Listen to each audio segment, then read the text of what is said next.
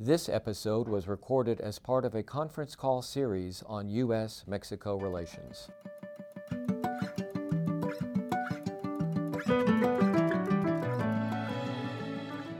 You are listening to Global IQ Minute with Jim Falk, a World Affairs Council conversation with authoritative voices discussing significant news-making issues and individuals. Sponsored by Greenberg Traurig, LLP.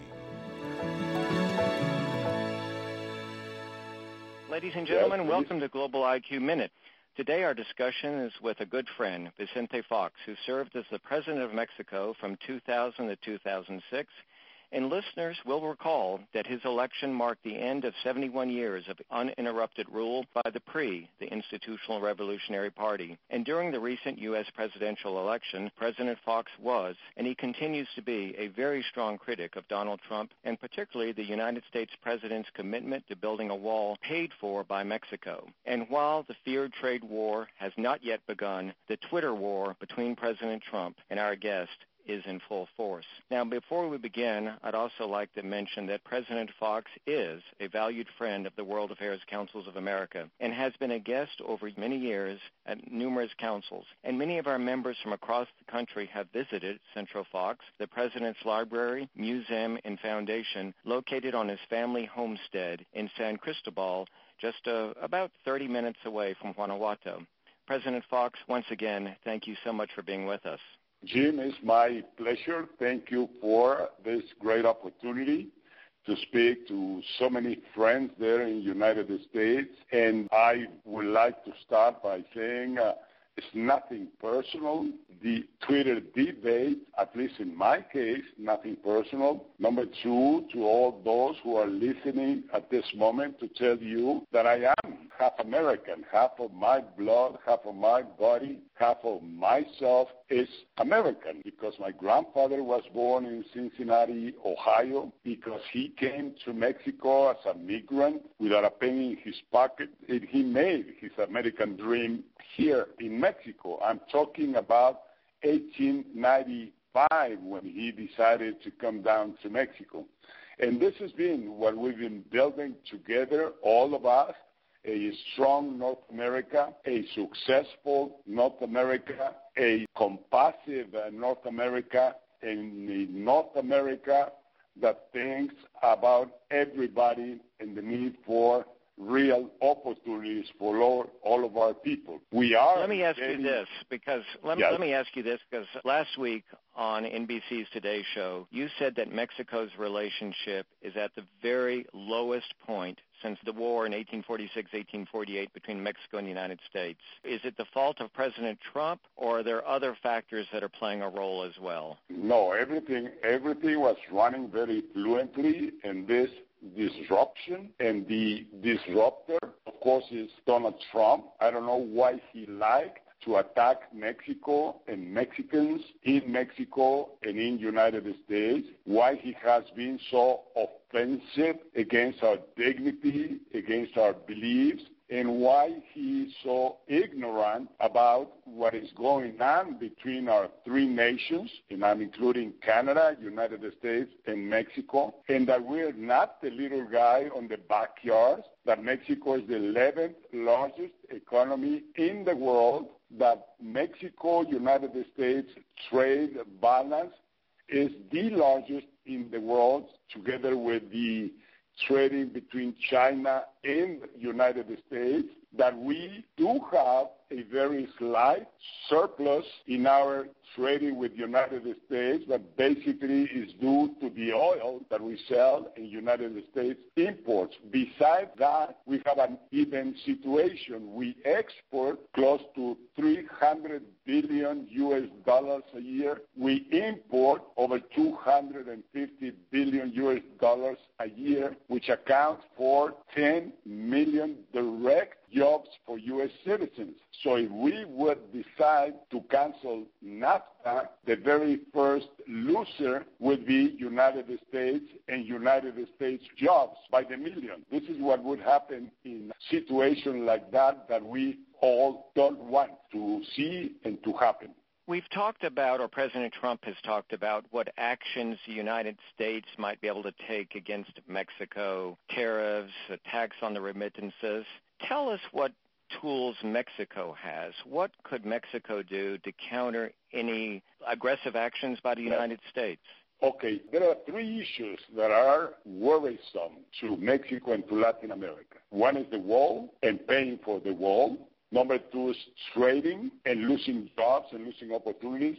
And number three is migration. Let me just start on trade. I already mentioned the strong trading balance that we have, and everybody that understands a little bit about economy and trading knows that trading is a win-win situation, that both economies that trade each one increases its wealth, increases the amount of jobs, and it's win-win. Not trading, you're losing opportunities. And it's huge amounts of trading that we do here. Now, what Trump has menaced with is that he will tax Mexican imports into United States to protect U.S. jobs. As I said, first of all, if there's no NAFTA, the immediate loser is United States with 10 million jobs. But if he decides to impose a 20% tax, the first guy to pay for that tax is U.S. consumers. Because if he tax a automobile coming from Mexico that is worth 20,000 US dollars, it is going to cost them 20 4,000 US dollars. Who's paying for that? The U.S. consumer. But also, every action has a reaction. On NAFTA ruling, you cannot tax unilaterally. So Mexico would have to do the equivalent and tax with 20% for instance, all the farming products, all the meat and the grain and the cheese and the milk products that we import to Mexico on amount of well over 20 billion US dollars. So what is going to happen with those that produce cheese in the United States, that produce milk, those who produce agriculture, those who produce so many products. So it's a loss-loss situation. I know we don't want that. Nobody wants that to happen. But if needed, you have to defend your own economy and the jobs that you already have. So there's a lot of retaliation measures. I just cannot envision General Motors losing all the huge state-of-the-art manufacturing plants that it has in Mexico. What are they going to do with them? They cannot take them away. They're going to be here. So a big loser is global U.S. corporations when they are limited, when they are stopped or training. And finally, GM. GM, Chrysler, and Ford went bankrupt just five years ago. And taxpayers in the United States have to save from bankruptcy those three corporations. If Trump forces them to go back and produce in the United States, they will not be able to compete in quality nor in price with the European cars or the Asian cars and they will go broke again. All right, so you mentioned NAFTA a minute ago, and few people know NAFTA as well as you do. What aspects of the agreement, in your view, should be modernized and might be helpful if it were renegotiated? Yeah, okay. Well, number one, NAFTA is basically about manufacturing and exchanging products that you produce in the United States to sell them without any taxation to Mexico. And the other way around. Mexico manufactures different products here that we export there. Now, he says that Mexico has taken away those jobs from United States workers in the automobile industry. That's false. That is not true or partially it's true because United States has lost in the last 10 years 35% of the jobs you had in manufacturing, but they have been replaced by 95% increase in knowledge jobs, jobs in technology, jobs in service economy, jobs in tourism. So you have more than replaced the one lost in manufacturing. Mexico is going through the same process. We're losing manufacturing jobs now to Central America and to South America. So the world markets are for those who are competitive, those who produce with quality, like China is doing. China's conquering markets everywhere in the world, has a very strong export drive, and that's why they have been able to bring up 300 million families of China that came out of poverty and became middle classes. So the world is progressing, the world is advancing. Why this crazy proposal to build walls to isolate American people from the rest of the world, to isolate U.S. global corporations that have been so successful and just because of fear, he says we need a wall because we have fear. We can deal with the wall in a very different manner with migration. There is a bill that I have suggested Trump to look at in U.S. Congress, presented by Senator McCain and Senator Kennedy on a bipartisan way presenting the solution to the migration issue to bring order in the border. And this is agreed upon. We worked together with President Bush administration and my administration. Kennedy and McCain came for a visit when I was president for a week's time to develop that. That has been sitting right there in Congress. Nobody has processed those, and that's the wise way that's the intelligent ways to bring order and safety to the border that we.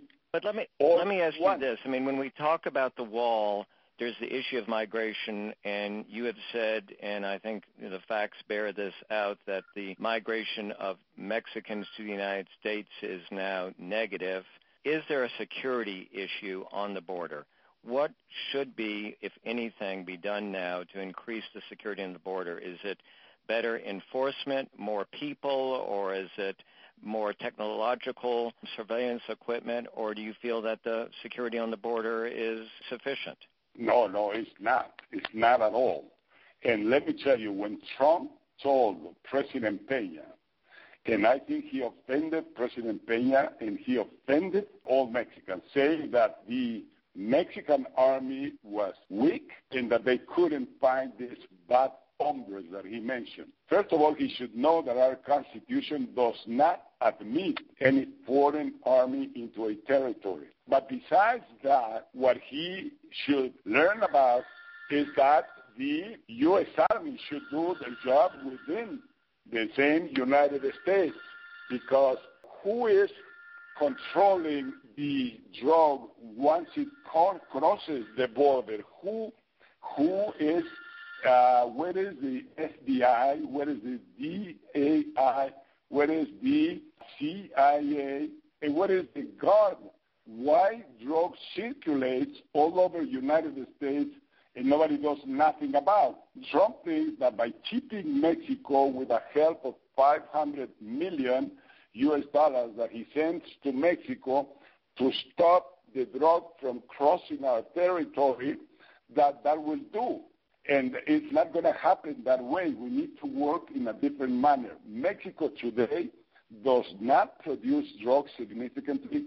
Mexico today is not a drug consumption nation, and all this drug is coming from the south. So let's legalize drug consumption. Let's look for other ways and means of stopping not only drug trafficking, but also crime that derives from drug trafficking.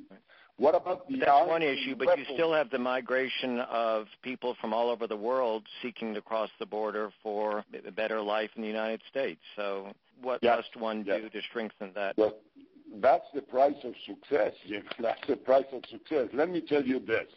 When NAFTA started 22 years ago, the difference on income between the U.S. side of the border and the Mexican side was tenfold.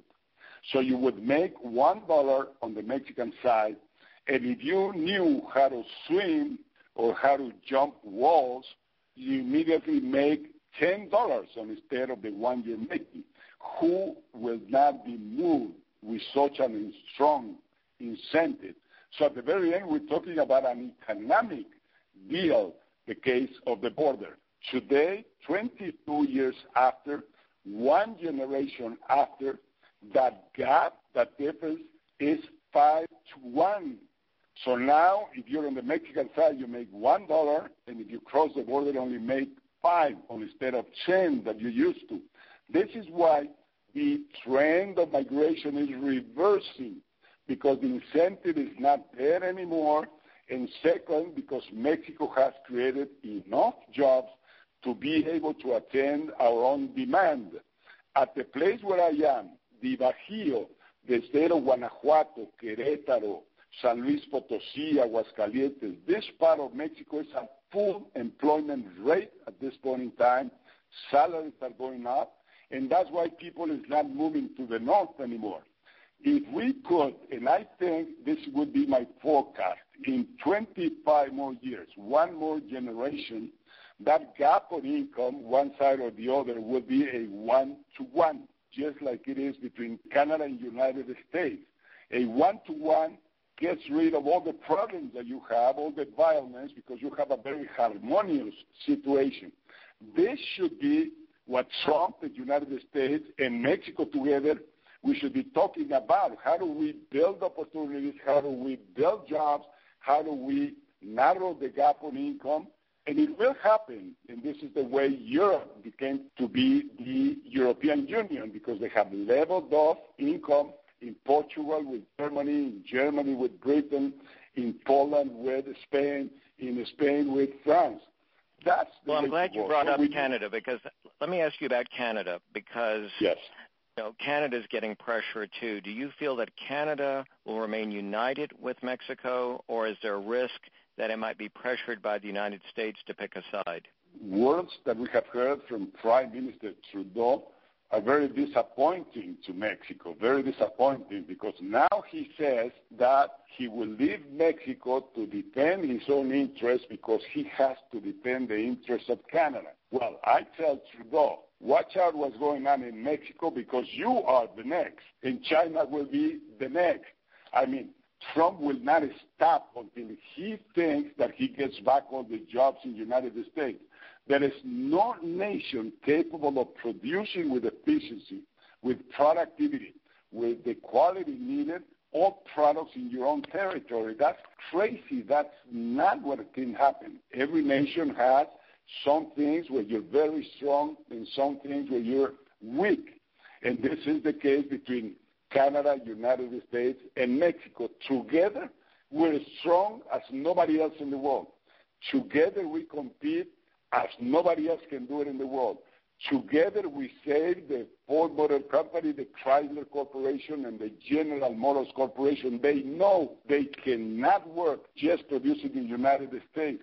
They will produce cars 20 or 30 percent higher cost, and either they decrease the salaries of the U.S. workers or they will go broke. So it's just nonsense since the Trans-Pacific Partnership looks fairly dead, at least it's certainly not going to be with the United States as a party, do you see a, a situation where Mexico may become a part of a new Trans-Pacific Partnership? Oh, yes. We're, we're promoting now. We're looking after. We're already in conversations with China and the rest of the potential members that we are all are in agreement to found a TPP, but more so to keep on going with it. I'm sorry for the U.S. corporations. I think you're going to lose 40% of global markets if United States corporations are not there. So again, it's a crazy idea. The world has proven that trading, you improve, you advance. United States, a strong economy, is based on two facts. Number one, the work and the talent of migrants. All along, the United States has been a migrant nation. Even my grandfather, he came from the States. He was born in the States, but back he came from Ireland, like most everybody in the United States.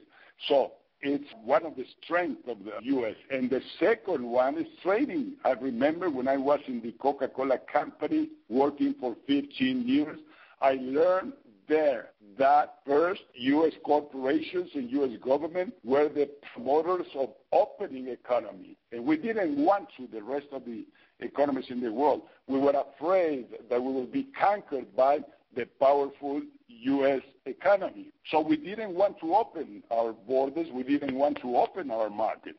But United States was very insistent and forced every other economy to open, to trade openly with all economies in the world. And now the leader, the guy who taught us to open our markets, to be competitive, now is going backwards. And now is building well, walls. It's incredible. You, you, you, you have opened up you have opened up for me a question that I want to ask, and then we will uh, invite our listeners, and we have several hundred that are on the line with us. Our friend Duncan Wood with the Woodrow Wilson Center wrote a piece that appeared in The Guardian a few days ago. The title of the article is Trump's Wall Has Revived Old Fears and Hatreds in Mexico. And he said Mexicans felt years ago that the United States could not be trusted and anti-Yanquismo was still prevalent. And there's a fear now and you have talked about this too, that there's a more strident nationalism in Mexico, especially among Mexico's youth. How concerned are you now about what you're hearing from the young people in Mexico and their feeling towards the United States? And then we'll open it up to our listeners.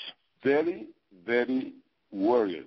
And Trump should rethink all what he's doing. Because, yes, we're coming back to the Cold War because now Mexico has to look at China, and we're going to be inviting China to come to our market, and we're going to go to their market.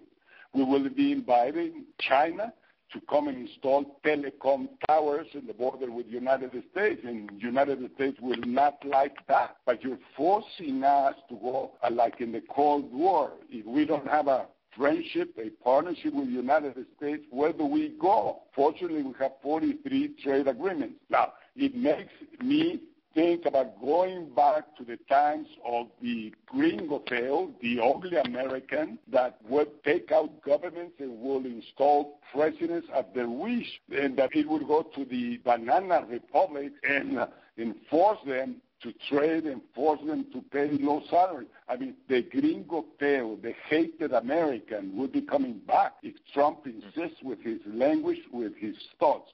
So I just restate again, every action has a reaction.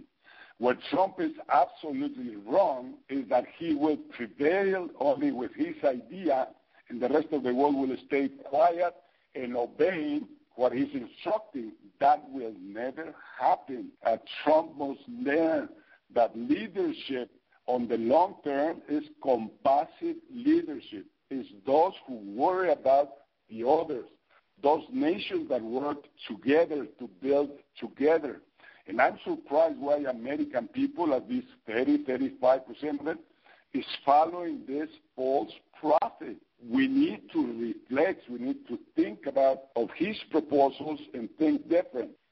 Let's open it up now and let's hear from some of our listeners. Let me remind everybody to way to ask a question to President Fox is to press four star. That'll unmute your phone and let me ask everyone to ask a question and make it as brief as possible so that we can take a few. And I'll even ask uh, President Fox if he might stay with us for a few extra minutes if he has the time. So let's hear from you. My name is Greg Oppel, and I'm a high school comparative government teacher. And Mexico is one of the countries I teach, and I'm just wondering what uh, former President Fox thinks is a good strategy for Americans who are not in agreement with our current president's plans for Mexico, how he uh, thinks we can reach out to uh, Mexicans with the same viewpoint we have to reach past our governments, I guess. Yeah, how, how do you Thank stop you a dictator? How do you stop a dictator? You know, in Latin America, we suffered uh, evil dictators all throughout the 20th century, and that's why we're lagging behind. We have military dictators. We have uh, messianic and demagogic leaders like the Evita Perons and the Kirchners, and then we have the Castros, and then we have Hugo Chavez. So we know, we can see who is who. And in this case, we know that uh, dictators uh, are weakened by people, by people not supporting them and not obeying them. It's very important that that Republican congressmen in U.S. Congress really think by themselves Uh, they are elected by the people, not by Trump, not by their party. People elect them. And so their obligation, number one obligation, is with their own constituencies, with their own people. So I hope there will be these checks and balances in that great democracy that is United States, and let's exercise those checks and balances, and then we will domesticate this guy. He will start behaving like a president because right now I don't call him president because he is not shown to be a president because he does not respect others, then why we should respect him? Let's hear from another listener. Yes, my name is Steve Rosenthal, and we actually have a company that imports furniture from Mexico. Uh, I'd like to ask an economic versus a political question. One of the perceptions is that goods coming in from the U.S. have a 16% tax, which is the VAT in Mexico. And I know for a fact that components that we ship in from the U.S. to Mexico, because our factory is not a maquiladora, we have to pay that 16% VAT on those components. Wouldn't it go a long way if that 16% was waived on goods that came back into the U.S.? You, you are not paying for that sales tax. It's Mexican consumers that are paying for that sales tax. And yes, it's a tax imposed by Mexican government to Mexican citizens. It's not imposed to U.S. corporations. Also, I would say that in the case of several uh, states that have this kind of sales tax, like Texas has, uh, you're taxing the products that are consumed in the United States for the U.S. consumer. So that again is wrong and misleading what President Trump is saying. Uh, in the case that he wants now, he says, okay, I'm going to tax 20% cars coming from Mexico. He's not taxing taxing Mexican products. He cannot do that. It's our own economy and it's our sovereignty. He will tax the car imported in United States with a 20%. So it's an American corporation that is going to pay for that tax, and this corporation will reflect it on the final price of the product that the U.S. consumer is going to be buying. So when he says with the 20%, I'm going to get the money to build the wall, again, he will be getting that money out of the pockets of U.S. taxpayers not Mexico's taxpayers. So it's, wrong. He's saying that he's going to tax remittances of Mexicans that gain that money with their work, efficient work, loyal work that they're contributing to the U.S. economy. If he taxes remittances, he's stealing, he's committing a crime with those guys that are earning that money cleanly and, and, and productively. But more so, if he taxes remittances, Mexico will have to react and retaliate, and then we will tax money coming from Mexico, profits from corporations coming to United States. Imagine what that will create, chaos. So nobody wants to keep on walking in this direction. We want peace. We want to have order in the border. We want to deal with our friend, with our neighbor, with our partner, United States. We love American people. We love our people. We have an excellent relation. And here comes the destroyer, the disruptor, to break what we have built throughout the years. Well, let's take two more questions, and then I want you to tell us a little bit about what you and Marta are doing at Centro Fox. Yes, I do have a question. My name is uh, Sadio Madu with the West African American Chamber of Commerce. Thank you so much, Mr. President, and uh, for this opportunity. My question is, uh, considering that um, some of uh, the leaders that have been identified have occupied center stage and seems to be dictating the tone, and the rest of us are reacting, do we have uh, a sustainable, uh, proactive uh, plan to be proactive in resetting the tone and the agenda that has been set by the recent occupier of the White House? Okay. I, I think we should all be reacting according to our interest but more so according to the harm, the harm that is going to be caused to United States economy. And you spoke about Africa. That might be the next uh, Trump move to stop Africa trading with United States when it should be a preferred continent, preferred economies to have access to the U.S. market. That's the minimum of compassion that you need. That's the minimum common sense to keep the world out of conflict and out of wars. Because if we go back to the times of hunger, that people doesn't have to eat, that people don't have a job, there will be no walls, there will be no atomic bombs that will stop everybody. So yes, we all have to react according to our interests and according to our common sense, which this guy doesn't seem to have. And let me tell you but one a, more thing That's here, a good question, though. Can you important. dial down the rhetoric? Is there a way to dial down the rhetoric?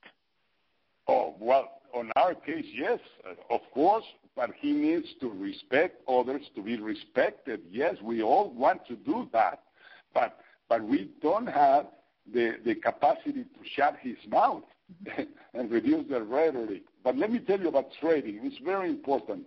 United States economy has a deficit with every single economy in the world. It's not the deficit with Mexico. It's not the one with China or Canada or European Union or Britain or France. It has a deficit with every single economy in the world. U.S. economy moves on a very different economic strategy. It's not trading what, it's, uh, uh, what affects the U.S. economy. You have such a strong dollar right now that Trump will not be able to succeed. You're going to be you're going to be getting more and more imports, and you're going to be selling less and less U.S. manufactured cars just because of the strong dollar. And already GM and the automobile industry declared they are not selling the same because the U.S. dollar is so strong. Even even Disneyland will be a loser with that kind of dollar. Forty percent of uh, participants in Disneyland come from Mexico and from Latin America. Where is Disney World going to replace this 40% of their customers? So it's, it's crazy what is going on. President Fox, Secretary Baker gave a major interview in Politico yesterday, and in it he said, We have risk down there, Mexico, that the left wing candidate for president, this guy Obrador, could win. That would be very bad for the United States because all Mexicans oppose the idea of being arm twisted into paying for the wall. Do you see the situation now where Obrador is the leading candidate? Jim Baker, you know you're my friend. You know that we've been together many times. We know that we both, Mexicans and Americans, have great respect and love for each other. And thank you for saying what you said. And it is true. It is true that that could happen. Uh, and though we're sick and tired of demagogues in Latin America, of authoritarian leaders, of dictators, like Chavez, like Castro, and this Lopez Obrador is one of them. And of course, he is right now happy because he thinks that through Trump, he will get to the presidency. This is something that we will avoid in Mexico. And I was not active in politics, me Vicente Fox. I'm active on the foundation, working for people but if needed, I will jump in the arena. Mexico cannot fall in the hands of a demagogue, of a populist, of a guy that has his mind way back a hundred years ago, that he doesn't know how the economy moves today, that he doesn't know about globalization, about markets, about technology, about the so many good things that this world has reached.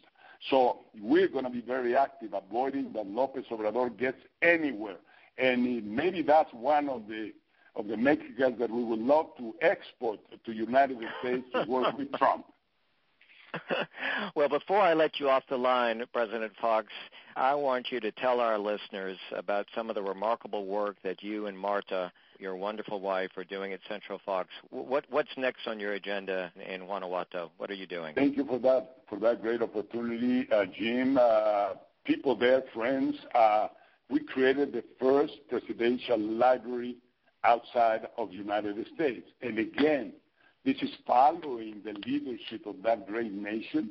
This is taking the good examples that you show us, and that's why we built this first presidential library outside of United States. And by the way, I think it's the most beautiful one because we decided to build in the old hacienda that comes back to the 16th century that was built. Well, right here with modern architecture, blending with that 300, 400 year old building came out a masterpiece of architecture. Our dedication is leadership. Our dedication is compassive leadership. There is no other leadership that can transcend but compassive leadership. We receive over 60,000 kids every year to teach them about leadership, to teach them about compassionate leadership, to make them be convinced to stay in the school, to prepare them to stay in Mexico and not go to United States. We have other two foundations, which is Vamos Mexico and Crisma. They are much more on the charitable side. They work on wheelchairs for everybody that needs a wheelchair in center Mexico. They come here and they have it, and they don't have to pay one penny for it. We are providing right now 22,000 uh, packages of protein and nutrition to 22,000 kids every day. Nutrition and protein to be smart in school. We do have another foundation, very briefly, is Crisma. It's in San Miguel de Allende. And believe me, you that are listening to me, you have to come to San Miguel de Allende. That's one of the most beautiful towns, the best atmosphere and cultural ambiente that you can see anywhere else in the world. There we, we remember last year we took people there. We went to visit. Ah, uh, our, our members stayed with you, and then they went there, and they absolutely loved it. And I, I want to remind listeners that uh, our World Affairs Council, working with the World Affairs Councils of America, will be uh, hosting a trip to visit President Fox uh, late in October of this year. So I hope people will be able to join us. Yeah. Okay, well, in San Miguel de Allende, we have a foundation by the name of Crisma, which attends, for the moment, 200 persons with severe brain damage. And right now, we're trying to build a facility to attend 500 with state-of-the-art attention to go further and beyond therapy to go into technology and in, and, and preparing people to go back to a normal life as much as possible. Right there in San Miguel de Allende, we're about to build this new facility, and uh, as Jim said, that town has hosted 40,000 U.S. and Canadian citizens that enjoy their lives right there in San Miguel de Allende. They have a home or they come for the winter and then manifested themselves. They came out to the streets in defense of Mexico against the atrocities proposed by Trump. Uh, we were really thankful to that U.S. community in San Miguel de Allende because they know what Mexico is all about. They know how respectable we are Mexicans, how loyal we are, how loving we are. So uh, please come, please come, join Jim. We will welcome you here at the Hacienda, the Presidential Library. You will enjoy maybe the best weekend that you have had. And by the way, with the exchange rate of 22 to 1, I mean, you will be paying $50 for your rooms and, and, uh, and $2 for your lunch with uh, Mexican enchiladas, tacos, mole, tequila, uh, Corona beer, and anything else you want. My friend, President Fox, thank you so much for being with us today. You've been very generous with your time. We appreciate it. People, friends, let's build bridges, not walls. We don't need walls. We need bridges of understanding bridges of love, bridges of friendship that we have built and we can keep going. Thank you for attending us on this time. Jim, thank you. My pleasure. Thank you for listening to Global IQ Minute with Jim Falk, a production of the World Affairs Council of Dallas Fort Worth. Subscribe and rate Global IQ Minute on iTunes, Stitcher, or your favorite app. For information about a World Affairs Council in your community, visit worldaffairscouncils.org. Global IQ Minute is sponsored by Greenberg Traurig LLP, a global firm with 2,000 attorneys in 38 offices across the globe. Visit the firm at gtlaw.com.